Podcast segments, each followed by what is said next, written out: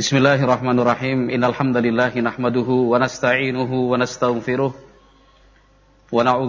min syururi anfusina wa min sayyiati a'malina man yahdihillah fala mudilla lahu wa man yudlil.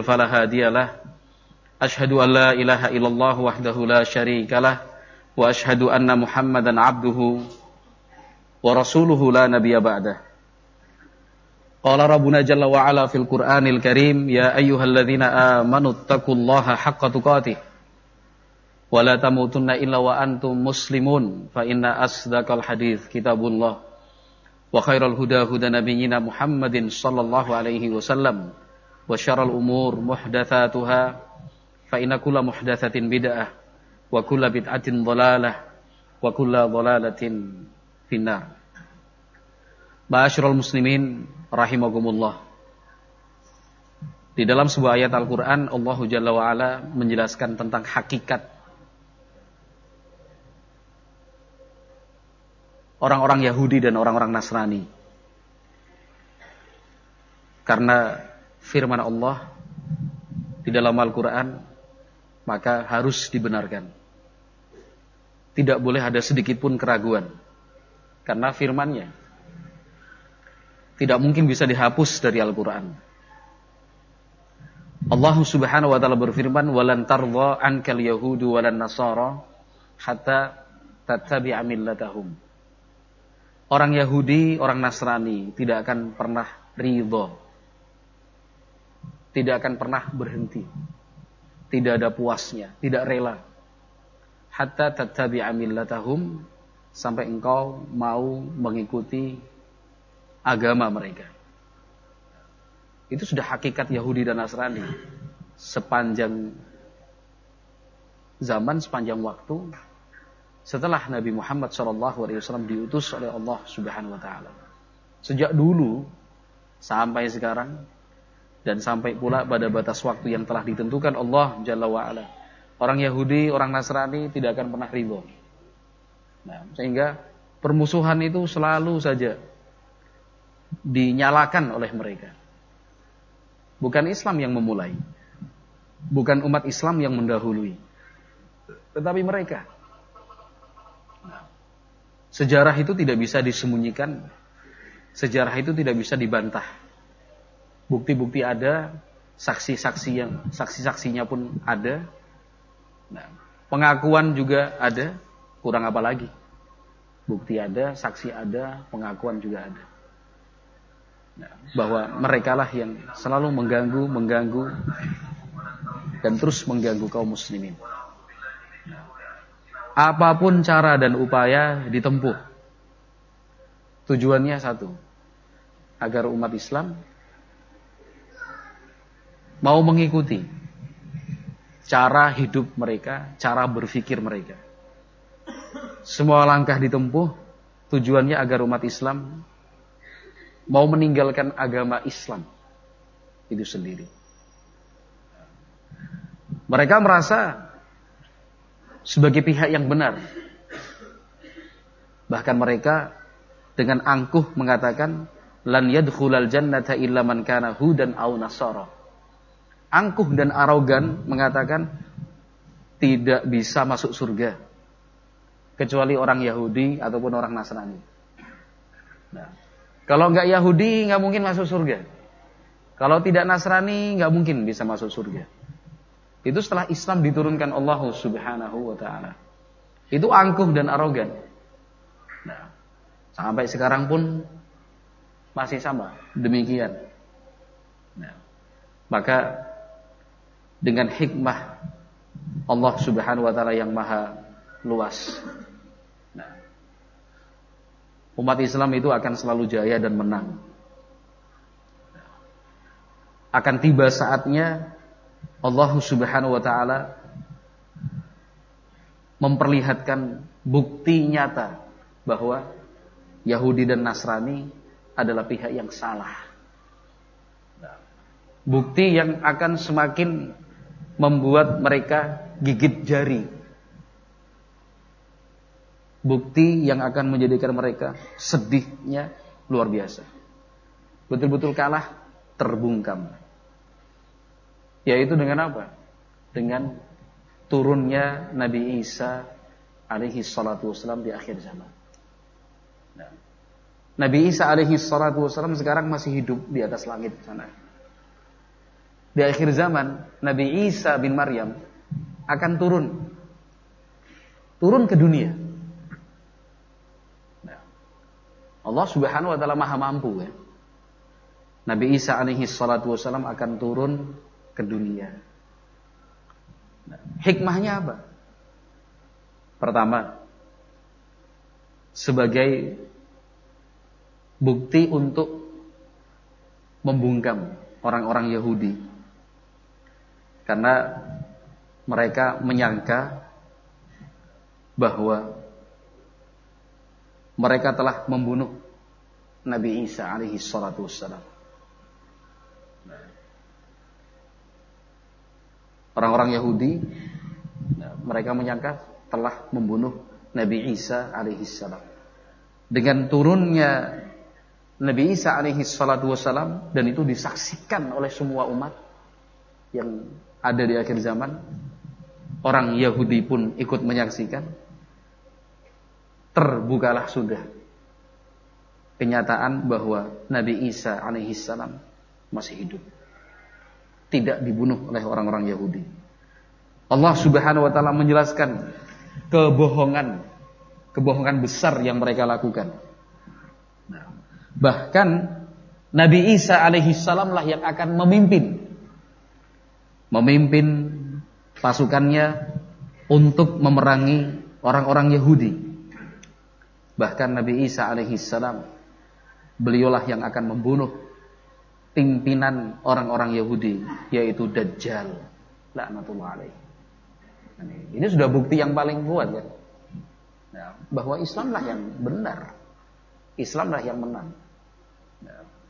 Al-Hafidh Ibnu Hajar Al-Asqalani rahimahullah nah, dalam kitab beliau Fathul Bari merojihkan hikmah ini. Nah, itu hikmah pertama. Hikmah yang kedua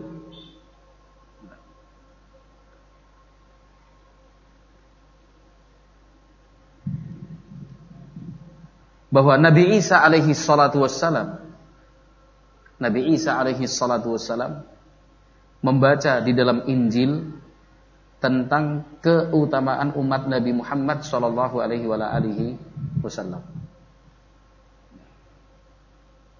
Sebagaimana yang Allah Subhanahu wa taala firmankan dalam surat Al-Fath ayat 29, "Wa mathaluhum fil Injil kazar'in akhraja syat'ahu fa'azarahu fastaghlaba fastawa 'ala suqih." Jadi tentang umat Islam ini sudah disebutkan di dalam Injil dibaca juga oleh Nabi Isa alaihi salam. Maka ketika itu Nabi Isa alaihi salam berdoa memohon kepada Allah Subhanahu wa taala agar beliau termasuk dari umat Muhammad sallallahu alaihi wasallam. Kenapa? Karena memang umat Nabi Muhammad punya kelebihan, punya keutamaan, ada keistimewaan dibandingkan umat-umat yang lain. Nabi Isa ketika membaca hal itu dalam Injil, maka beliau berdoa dan memohon kepada Allah Subhanahu wa taala agar dimasukkan dalam umat Nabi Muhammad SAW. Allah kabulkan doa beliau sehingga Allah Azza wa Jal memberikan uh, kesempatan kepada Nabi Isa untuk hidup sampai akhir zaman. Kemudian beliau akan berhukum dengan hukum Islam. Al-Imam Malik rahimahullah disebutkan oleh Al-Hafidh Ibnu Katsir rahimahullah dalam tafsirnya. Kata Imam Malik, "Balaghani anna an-nasara kanu idza ra'aw sahabata alladhina fatahu Syam yaqulun wallahi la haula khairun minal hawariyyin ma balaghana." Kata Imam Malik rahimahullah, ada berita yang sampai kepada saya bahwa umat Nasrani ketika mereka melihat dan menyaksikan sahabat-sahabat Nabi yang telah menaklukkan negeri Syam, negerinya orang-orang Nasrani di zaman itu. Orang-orang Nasrani kalau melihat sahabat-sahabat Nabi langsung mengatakan wallahi demi Allah la haula'i khairum minal hawariyin ma balaghana. Demi Allah sahabat-sahabat Nabi Muhammad itu lebih baik dibandingkan pengiringnya Nabi Isa alaihissalam Hawariyun. Ibnu Katsir rahimahullah mengatakan wasadaku fi dzalik. Fa inna hadhil ummah mu'azzamatun fil kutubil mutaqaddimah wal akhbaril mutadawalah. Kata Imam Ibnu Katsir rahimahullah, mereka benar dalam hal ini, jujur mengakui. Memang umat Islam adalah umat yang mulia dan diagungkan. Itu disebutkan dalam kitab-kitab yang sudah lalu. Bahkan diceritakan dalam riwayat-riwayat yang beredar di kalangan mereka. Artinya apa? Dalam kitab Injil, dalam kitab Taurat, atau kitab-kitab lain yang diturunkan Allah Subhanahu wa taala untuk para nabi dan para rasul sudah dijelaskan tentang umat Islam. Umatnya Nabi Muhammad sallallahu alaihi wasallam. Pembicaraan, obrolan di kalangan mereka itu sudah biasa. Yang dibicarakan dan diperbincangkan adalah umat Islam. Nah, maka di dalam Al-Qur'an Allah Subhanahu wa taala berfirman, "Ya'rifunahu kama ya'rifuna abna'ahum." Orang-orang Yahudi dan Nasrani itu sebenarnya bisa mengenali Nabi Muhammad SAW dengan baik seperti mengenali anak kandungnya sendiri. Kenapa? Ya memang sudah disebutkan dalam Injil, disebutkan dalam Taurat, disebutkan dalam kitab-kitab lain. Nah, tentang apa? Tentang Nabi Muhammad SAW. Ya. Tentang Nabi Muhammad SAW. Tentang umat Islam. Nah, nah itulah hikmahnya. Di antara sekian banyak hikmah, Nabi Isa alaihi salam di akhir zaman itu turun ke atas bumi dari langit sana. Nah, kenapa? Karena Nabi Isa alaihi salam membaca dalam Injil bahwa umat Nabi Muhammad memiliki kelebihan dibandingkan umat-umat yang lain. Maka beliau berdoa memohon kepada Allah Subhanahu wa taala agar digabungkan dan dikelompokkan sebagai umat Islam, umatnya Nabi Muhammad alaihissalam. Al-Imam Az-Zahabi rahimahullah dalam karya beliau Tajrid Asma'i Sahabah ketika beliau menulis tentang Nabi Isa alaihissalam, apa kata Al-Imam Az-Zahabi? Isa bin Maryam sahabiyun wa nabiyun. Isa bin Maryam statusnya adalah sahabat dan juga seorang nabi fa innahu ra'an nabiyya sallallahu alaihi wasallam lailatal isra wa sallama alaihi fa huwa akhirus sahabati mautan Nabi Muhammad, Nabi Isa alaihi salam pernah berjumpa dengan Nabi Muhammad sallallahu alaihi wasallam pada malam Isra. Beliau mengucapkan salam untuk Nabi Muhammad alaihi salam. Nabi Isa mengucapkan salam untuk Nabi Muhammad. Sehingga kata Imam Az-Zahabi rahimahullah Nabi Isa adalah sahabat terakhir yang meninggal dunia. Nah, artinya apa? Untuk menunjukkan bahwa memang hikmahnya di situ.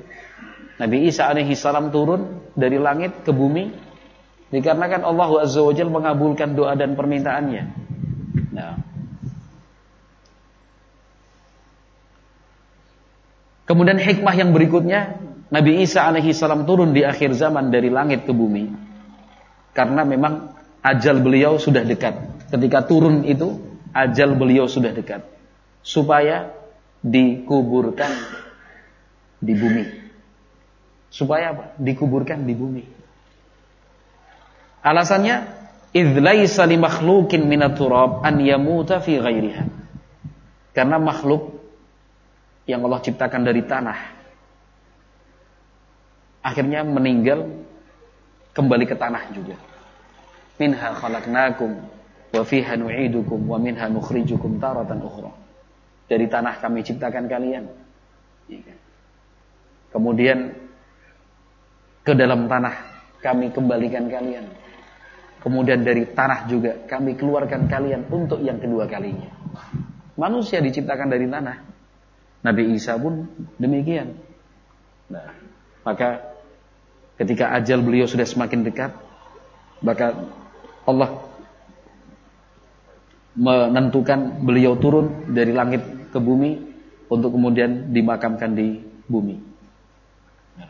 Itu hikmah ketiga. Hikmah yang keempat, hikmah yang keempat adalah untuk membungkam umat Nasrani. untuk membantah keyakinan mereka. Dengan turunnya Nabi Isa alaihi salam kemudian menjadi pengikut umat Islam, menjadi pengikut Nabi Muhammad wasallam menetapkan hukum. Hukum Islam. Maka umat Nasrani akhirnya akan terdiam. Nah, akhirnya terdiam. Yang mereka bangga-banggakan, ya, yang mereka agung-agungkan, yang mereka tampilkan, bahkan sampai disembah dan diibadahi kepada selain Allah. Ternyata, ternyata justru mendustakan apa yang mereka yakini dan apa yang mereka perbuat. Nabi Isa alaihissalam turun dari langit ke bumi menjadi pengikut Nabi Muhammad sallallahu alaihi wasallam. Bahkan ketika sholat berjamaah, pemimpin umat Islam ketika itu bisa silakan jadi imam. Nabi Isa menolak. Tidak. Imam berasal dari kalian. Nah, itu hikmah yang luar biasa. Hikmah yang luar biasa. Ketika turunnya Nabi Isa alaihi salatu wassalam ya kan? membuat orang-orang Nasrani kemudian terbungkam diam. Nah, turunnya Nabi Isa alaihi salam adalah sebuah akidah dan keyakinan umat Islam.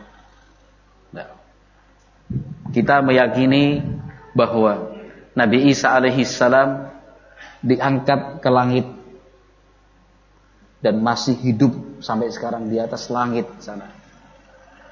Di akhir zaman turun dari langit ke bumi untuk membunuh Dajjal, mematahkan salib-salib, membunuh babi. Nanti akan kita baca beberapa hadisnya. Nah, ini sebuah keyakinan dan akidah umat Islam yang dibangun di ataskan di, yang dibangun di atas dasar hukum yang kuat. Baik Al-Qur'an maupun hadis-hadis Nabi Muhammad Shallallahu Alaihi Wasallam. Nah, sehingga tidak ada alasan untuk mengingkari riwayat atau hadis yang menjelaskan tentang turunnya Nabi Isa alaihissalam di akhir zaman itu statusnya mutawatir. Mutawatir itu sudah diriwayatkan dari sekian banyak jalur sahabat. Kemudian murid-murid sahabat, murid-muridnya lagi. Statusnya mutawatir. Jadi kalau misalkan kita membaca atau mendengar keterangan bahwa turunnya Nabi Isa alaihi salam itu melalui hadis yang sifatnya ahad, yang cuma satu dua saja jalur periwayatannya, bohong dia. Kalau tidak bohong berarti asal ngomong. Kalau tidak bohong berarti asal ngomong. Dibuktikan oleh para ulama rahimahumullah. Nah, Al-Imam Ibnu Jarir At-Tabari rahimahullah Ya. Al-Imam Ibnu Jarir At-Tabari rahimahullah seorang ahli tafsir. Beliau mengatakan tentang turunnya Nabi Isa alaihi salatu wasallam itu dengan mengatakan apa? Litawaturi al-akhbari an Rasulillah sallallahu alaihi wasallam annahu qala yanzilu Isa bin Maryam fayaqtulud dajjal.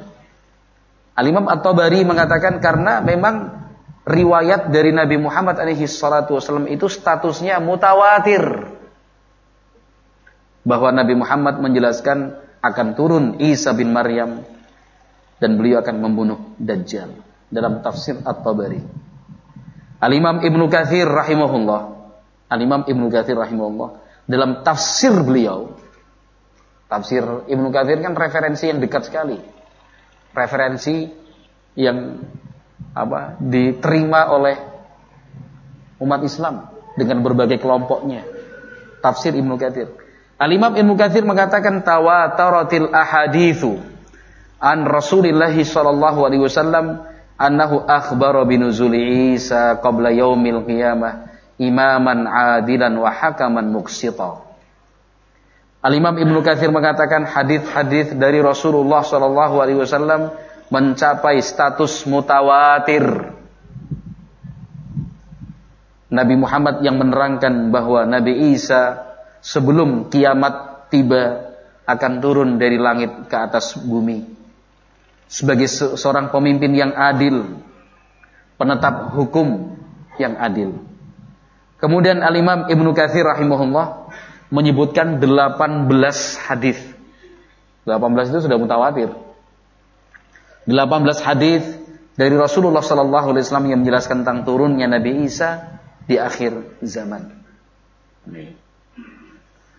Al-Imam Al-Albani rahimahullahu taala ya, Al-Imam Al-Albani rahimahullah dalam catatan kaki kitab Syarah Al-Aqidah At-Tahawiyah. Al-Imam Al-Albani mengatakan i'lam anna ahadits ad-dajjal wa nuzul Isa mutawatiratun. Ketahuilah bahwa hadis-hadis dari Nabi Muhammad SAW tentang Dajjal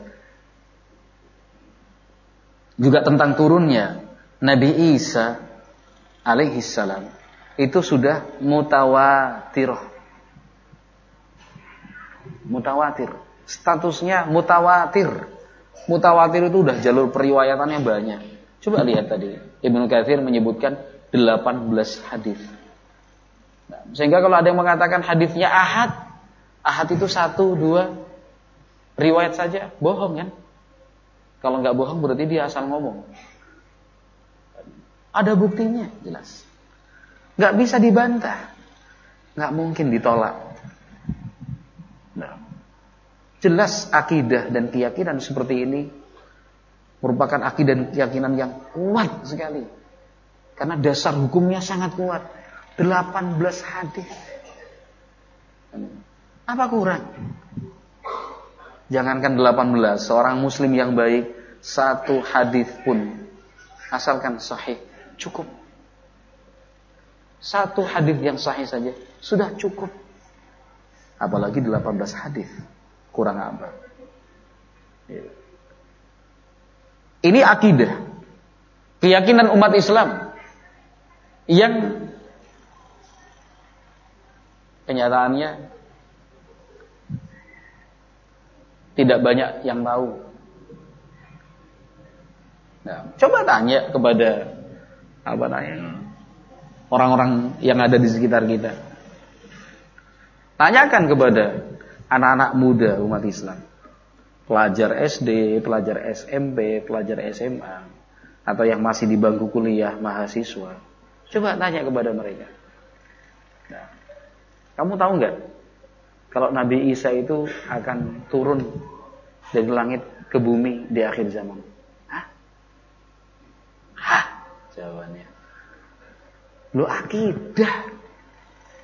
Keyakinan seorang muslim itu. Sifatnya prinsip sekali. Nggak tahu. Ini beriman nah, dengan ayat Al-Quran dan hadis-hadis Nabi Muhammad SAW. Itu keyakinan, akidah. Akidah umat Islam. Bukankah dengan akidah dan keyakinan semacam ini, seorang Muslim itu dengan dengan apa? Dengan uh, mantapnya akan mengatakan orang Yahudi itu sesat. Oh Nabi Isa masih hidup, kok mereka bilang udah dibunuh. Dengan mantapnya mengatakan orang Nasrani sesat. Nggak bener itu. Loh kenapa? Kok disembah-sembah? Besok akhir zaman Nabi Isa akan turun berhukum dengan hukum Islam. Itu akidah. Nggak bisa dirubah-rubah. Nah, keyakinan seperti ini disebutkan oleh para ulama salaf dalam rangkaian usul sunnah. Dalam rangkaian apa? Dalam rangkaian usul sunnah. Al-Imam Ahmad bin Hambal rahimahullah dalam sebuah kitab yang berjudul Usul Sunnah kan ya kan beliau mengatakan e, menjelaskan beberapa bentuk keyakinan dan akidah umat Islam di antaranya apa Imam Ahmad mengatakan wal imanu annal masih dajjal kharijun maktubun baina ainaihi kafirun. Wal ahadithul lati ja'at fihi wal imanu bi anna dzalika kainun. Wa anna Isa yanzilu fayaktuluhu bi babiluddin. Itu disebutkan Imam Ahmad bin Hanbal rahimahullah dalam usul sunnah. Kata Imam Ahmad rahimahullah beriman bahwa Al-Masih Ad-Dajjal akan keluar di antara kedua matanya tertulis kafir. Hadis-hadis menjelaskan hal ini. Kita beriman bahwa itu akan terjadi. Bahwasanya Nabi Isa alaihi salam akan turun dari langit ke bumi untuk membunuh Dajjal di pintu Lud di negeri Syam. Jadi masuk dalam pembahasan apa? Akidah dan keyakinan seorang muslim. Al-Imam At-Tahawi rahimahullah beliau mengatakan wa nu'minu bi asyratis sa'ah min khurudi dajjal wa nuzuli Isa bin Maryam minas sama. Kata Imam At-Tahawi rahimahullah, kita beriman dengan tanda-tanda semakin dekatnya kiamat. Seperti keluarnya Dajjal dan turunnya Nabi Isa bin Maryam dari langit, ya kan? Disebutkan dalam pembahasan akidah oleh Imam Ahmad bin Hambal, Al Imam At-Tahawi rahimahullah, Al-Qadhi Iyad Al-Qadhi Iyad rahimahullah, ya kan? Kalau Imam Ahmad bin Hambal itu seorang ulama yang kemudian sering disebut dengan madhab Hambali. Kalau Al-Imam At-Tahawi rahimahullah taala dalam madhab Al-Hanafi. Al-Qadhi Iyad rahimahullah dalam madhab Syafi'i. Kurang apa? Semua madhab sama meyakini bahwasanya di akhir zaman Nabi Isa itu akan turun. Kata Al-Qadhi Iyad rahimahullah nuzulu Isa wa qatluhu dajjal haqqun wa sahihun inda ahli sunnati lil ahadithi sahihati fi dhalik. Turunnya Nabi Isa dari langit ke bumi untuk membunuh Dajjal itu benar sahih menurut ahlu sunnah. Berdasarkan hadis-hadis yang sahih tentang hal ini. Walaisa fil aqli wala fis syar'i ma yubtiluhu fawajaba itsbatuhu secara akal maupun secara syariat tidak ada satupun alasan untuk menolak keyakinan seperti ini. Maka wajib bagi kita meyakini kebenarannya. Seorang ulama dalam madhab syafi'i, Al-Qawbi'iyat rahimahullah. Syekhul Islam Ibn Taymiyah, rahimahullahu taala beliau mengatakan wal masih sallallahu alaihi wasallam wa ala sairin nabiyyin la budda an yanzila ilal ardi kama thabata fil ahadithis sahihah wa lihadza kana fis sama'i thaniyah ma'a annahu afdalu min Yusuf wa Idris wa Harun li'annahu yuridun nuzul ilal ardi qabla yaumil qiyamah bikhilafi ghairi wa adam kana fi sama'i dunya li'anna nasma banihi عليه. alaihi jadi setelah beliau memberikan keterangan yang cukup panjang kata Syekhul Islam Ibnu Taimiyah rahimullah dalam Majmu' al-Fatawa beliau mengatakan oleh karena itu Nabi Isa ada di langit kedua. Nabi Isa itu ada di langit kedua ketika peristiwa Islam Mi'raj itu. Di langit kedua. Padahal Nabi Isa itu lebih afdol dibandingkan Nabi Yusuf, Nabi Idris, Nabi Harun. Kenapa? Kok di langit kedua? Syekhul Islam bin Taimiyah menjelaskan karena Nabi Isa akan turun ke bumi sebelum hari kiamat. Nah, cukup kan nukilan-nukilan tadi. Iya. Nukilan-nukilan yang menunjukkan bahwa uh, turunnya Nabi Isa di akhir zaman dari langit ke bumi adalah sebuah akidah dan keyakinan umat Islam. Harus dipelajari, dipegang teguh, harus diajarkan kepada anak-anak kita, diajarkan kepada generasi muda, yang tua pun sama diajarkan untuk mereka. Alasannya kenapa? Hadis-hadisnya mutawatir. Hadis-hadisnya bukan cuma satu atau dua jalur, tapi ada sekian banyak jalur periwayatan hadis. Nah, sehingga tidak ada alasan lagi untuk menolak, menentang, mempertanyakan, masa sih? Apa iya? Cukuplah. Al-Hafidh Ibnu Katsir rahimahullah menyebut sampai 18 hadis.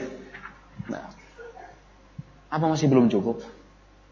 Nah, dari beberapa hadis-hadis Nabi Shallallahu Alaihi Wasallam maka bisa kita simpulkan bahwa setelah Dajjal keluar melakukan dan menimbulkan sekian banyak kerusakan di atas muka bumi, Dajjal dengan pasukannya Ya, orang-orang Yahudi mengikuti dan orang-orang yang terfitnah melakukan sekian banyak kerusakan di atas muka bumi, maka Allah Subhanahu wa taala mengutus Nabi Isa turun dari langit ke bumi. Nabi Isa akan turun di menara putih sisi timur kota Damaskus di negeri Syam. Nah, beliau menggunakan dua pakaian. Dua pakaian. Dua lapis.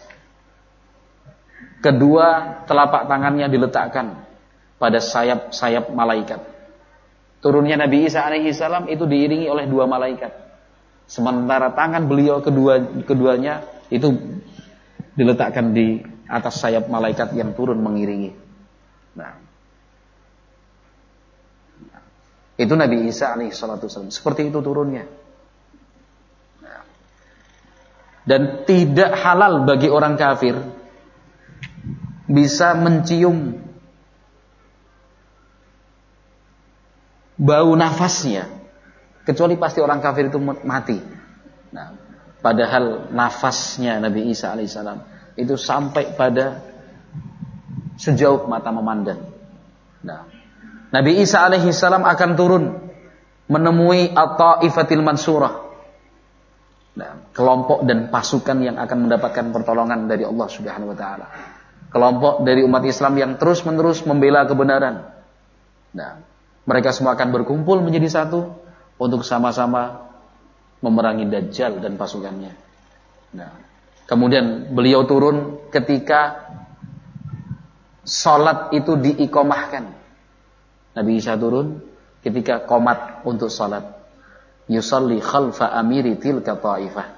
Kemudian Nabi Isa akan salat menjadi makmum di belakang pemimpin kaum muslimin, pemimpin al-ta'ifah al-mansurah.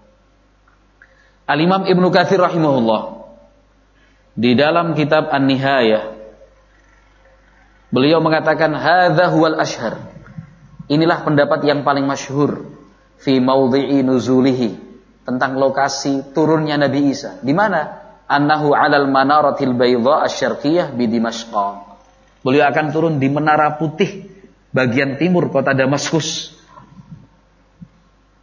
Nah, ra'aitu fi ba'dil kutub annahu yanzilu 'alal manaratil baydha asy-syarqi jami' Dimashq. Fala'alla hadha huwal mahfuz.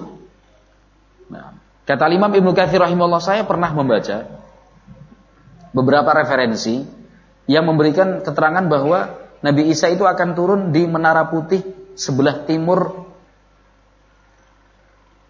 Masjid Raya Damaskus. Kalau yang keterangan tadi sebelah timur kota Damaskusnya. Kalau keterangan berikutnya di sebelah timur Masjid Raya Damaskus. Nah.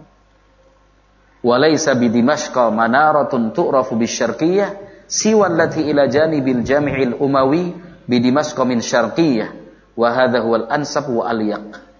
Beliau menjelaskan bahwa di, di Damaskus itu di zaman beliau tidak ada menara yang kemudian dikenal atau disebut menara timur kecuali menara yang ada di samping Masjid Umawi di kota Damaskus. Kata Imam Ibnu Katsir rahimahullah, Wa hadza huwal ansab wa aliyab. Ini pendapat yang lebih tepat. Li'annahu yanzilu wa qad uqimatis shalah. Karena ketika Nabi Isa itu turun saat salat itu diikomahkan. Fayaqulu lahu imamul muslimin, imam kaum muslimin memberikan kesempatan ya ruh Allah taqaddam wahai ruh Allah silahkan Anda maju menjadi imam. Fayaqulu taqaddam anta fa innahu uqimat lak. Nabi Isa akan mengatakan tidak kamu yang maju karena sholat ini diikomahkan untukmu.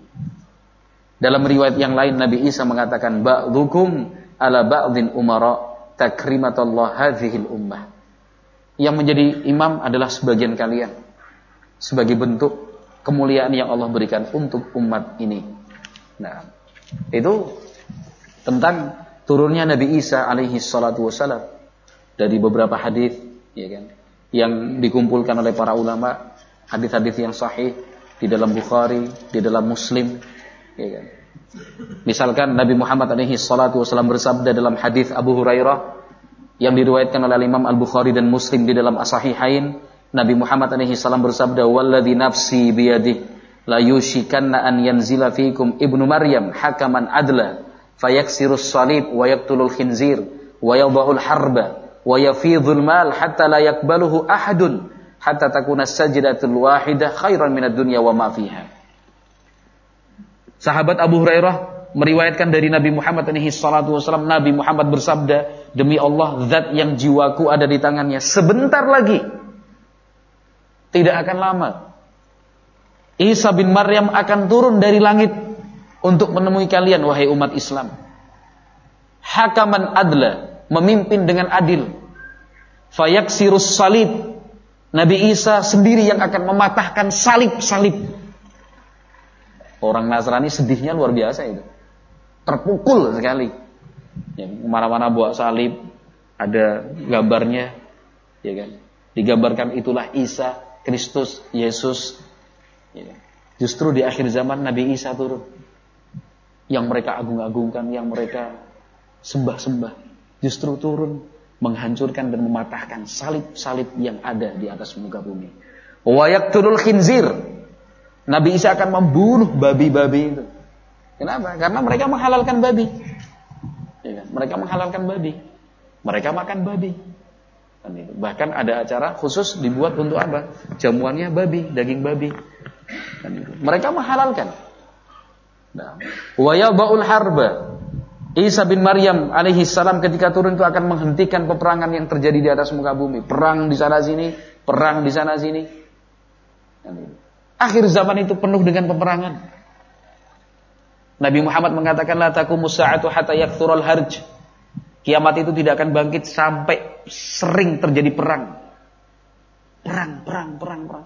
Di sana perang, di sini perang. Di bumi belahan bagian sana perang, di bumi belahan sebagian sini perang. Ya Akhir zaman kita hidup di akhir zaman. Nah, sedikit saja waktu kita gunakan untuk mengikuti berita dunia, Cuma di sana perang, di sini perang, di sini perang, sana perang, sana perang. Nabi Isa bin Maryam turun ya, menghentikan peperangan tersebut. Wa yafidhul mal, harta itu terkumpul menumpuk saking makmur dan sejahteranya. Sampai-sampai tidak ada satu orang pun yang mau menerima. Saking banyaknya. Kalau zaman sekarang mah banyak yang mau, banyak yang cari. Tapi di akhir zaman ketika Nabi Isa alaihi salam turun, harta itu udah nggak punya harga. Kita bingung mau ngasih siapa. Kamu mau? Enggak. Duit sak gepok ora. Emas perak enggak, enggak butuh. Kenapa? Dia sendiri udah punya, banyak lagi. Sampai-sampai satu sujud itu lebih baik daripada dunia dan seisinya. Daripada dunia dan seisinya. Itu satu dari beberapa hadis-hadis Nabi Muhammad SAW yang menjelaskan tentang turunnya Nabi Isa alaihissalam. Ingat ini keyakinan umat Islam. Keyakinan umat Islam. Hadis-hadisnya sahih, bahkan mutawatir. Ulama-ulama kita mengatakan itu memang mutawatir. Ulama-ulama Islam memasukkannya dalam pembahasan akidah dan keyakinan umat Islam. Jangan dibuat ragu, jangan mau digoyahkan. Harus diajarkan kepada anak-anak kita, diajarkan kepada kaum muslimin. Selain itu, yang tidak kalah penting juga bahwa mari kita mempersiapkan diri sebaik-baiknya, ya kan? Mari mempersiapkan diri sebaik-baiknya karena kiamat sudah betul-betul semakin dekat. Tanda-tandanya sudah semakin jelas. Apa yang disebutkan oleh Nabi Muhammad SAW sebagai tanda-tanda dekatnya kiamat sudah banyak yang terlihat. Apa yang sudah dipersiapkan? Maka ketika seorang sahabat datang bertanya kepada Nabi Muhammad SAW, mata saat ya Rasulullah, hari kiamat itu kapan terjadinya wahai Rasulullah? Nabi Muhammad tidak menjawab kapannya, tapi Nabi justru mengatakan wa ma'adat calah, loh kamu udah persiapan apa? Kok tanya kiamat itu persiapannya apa? Sahabat itu mengatakan saya nggak punya persiapan apa-apa. Yang saya persiapkan cuma satu yaitu cinta saya kepada anda wahai Rasulullah. Nabi Muhammad mengatakan anta ma'aman ahbabta. Engkau besok akan digabungkan bersama dengan orang yang engkau cintai. Tapi kalau cuma ngaku cinta doang kan nggak mungkin ya kan. Cinta mengaku cinta kepada Nabi Muhammad SAW harus dibuktikan. Apa buktinya kalau cinta kepada Nabi Muhammad SAW? Ya. Pembuktian itu satu, yang mengenal baik siapa Nabi Muhammad SAW. Kan itu. Siapa Nabi Muhammad SAW? Misalkan apa namanya? Ada salah satu di antara kita berdiri. Misalnya. Coba cerita tentang Nabi Muhammad, semuanya tentang Nabi Muhammad saya kasih waktu satu jam. Bingung dia. Cerita apa? Ya, cerita apa? Bingung. Buat tulisan lima halaman tentang Nabi Muhammad SAW. Bingung, macet. Siapa nama Nabi Muhammad gak tahu. Istrinya ada berapa nggak tahu, nama-namanya siapa saja, anak-anaknya Nabi kapan berapa usia beliau, lahirnya tahun berapa, meninggalnya tahun berapa, berdakwah selama berapa tahun, ya, diangkat sebagai nabi pada tahun pada umur keberapa, melalui surat apa, ya kan, kehidupan beliau sebelum apa namanya sebelum Islam datang bagaimana, masa kecilnya seperti apa. Nabi Muhammad itu Muhammad bin Abdullah bin Abdul Muthalib bin Hashim. Hashim dari Quraisy. Quraisy termasuk keturunan Nabi Isa alaihi Nabi Ismail alaihi salam. Harus bisa menjelaskan. Ngakunya cinta kepada Nabi Muhammad kok nggak kenal Nabi Muhammad. Iya kan? Para ulama yang menulis tentang Nabi Muhammad alaihissalam oh, berjilid-jilid, nah, sampai diteliti jumlah kendaraan beliau berapa, jumlah pedang beliau berapa, jumlah tombaknya berapa, Jumlah muazinnya berapa? Ya kan? Bentuk fisik Nabi Muhammad jal, jangan ngaku cinta kepada Nabi. Kalau disuruh diminta menjelaskan sifat-sifat fisik Nabi Muhammad kepriwe jal. Kepriwe ya. Rambutnya Nabi Muhammad gimana? Warna kulitnya, aduh. Hidungnya, aduh. Tangannya, aduh. Bahunya seperti apa? Rambutnya, jangan kaget. Rambutnya, kalau berjalan bagaimana? Cara makannya, cara minumnya, cara berbicara, cara tidurnya, cara berpakaiannya, cara buang hajatnya. Orang ngerti. Berarti ya pengakuanmu cinta kepada Nabi itu harus dibuktikan. Harus dibuktikan. Tapi kalau suruh cerita tentang artis Korea, hmm, mantap. Iya kan artis Korea. Sejarah sepak bola Indonesia, hmm, mantap cerita tentang Ronaldo atau Messi. mantap. Masya Allah. Lebih bisa bercerita tentang yang seperti-seperti ini. Dibandingkan bercerita tentang Nabi Muhammad Sallallahu Alaihi Wasallam. Iya apa ora? Ya sebagian lah. Sebagian yang lain juga sama. Sebagian yang lain juga sama. Itu koreksi buat kita. Tujuannya kita mengkaji pada malam hari ini, ya kan? mengkaji pada malam hari ini, mempersiapkan diri sebaik-baiknya karena kiamat sudah semakin dekat, ya kan? Dan bekal kita adalah cinta kepada Nabi Muhammad, tapi ingat cinta kita kepada Nabi Muhammad itu harus dibukti. Kan? Pembuktiannya bagaimana ya? Kenalilah Nabi Muhammad, Kenalilah ajaran-ajarannya, pelajarilah bimbingan-bimbingannya, terapkan dan amalkan dalam kehidupan sehari-hari. Wallahu a'lam bishawab. Mudah-mudahan bermanfaat. Subhanakallahumma wa bihamdik asyhadu an la ilaha illa anta astaghfiruka wa atubu ilaik. Assalamualaikum warahmatullahi wabarakatuh.